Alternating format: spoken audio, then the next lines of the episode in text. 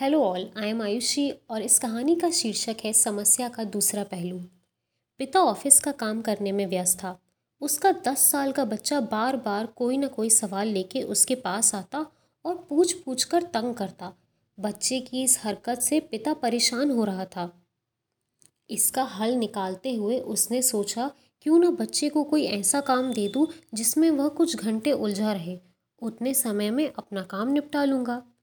अब की बार जब बच्चा उसके पास आया तो पिता ने एक पुरानी किताब उठा ली।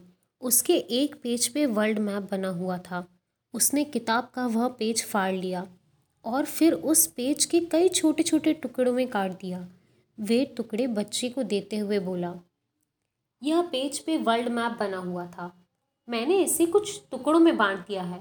तुम्हें इन टुकड़ों को जोड़ के फिर से वर्ल्ड मैप तैयार करना है। जाओ इसे जाकर जोड़ो। जब वर्ल्ड मैप बन जाए, तब आके मुझे दिखाना।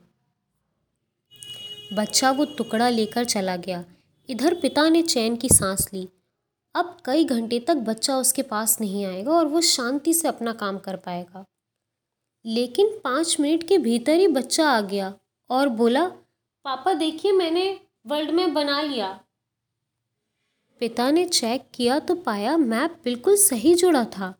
उसने हैरत से पूछा, ये तुमने इतनी जल्दी कैसे कर लिया? ये तो बहुत ही आसान था, पापा। आपने जिस पेज के टुकड़े मुझे दिए थे, उसके एक साइड पे वर्ल्ड मैप बना था और एक साइड पे कार्टून।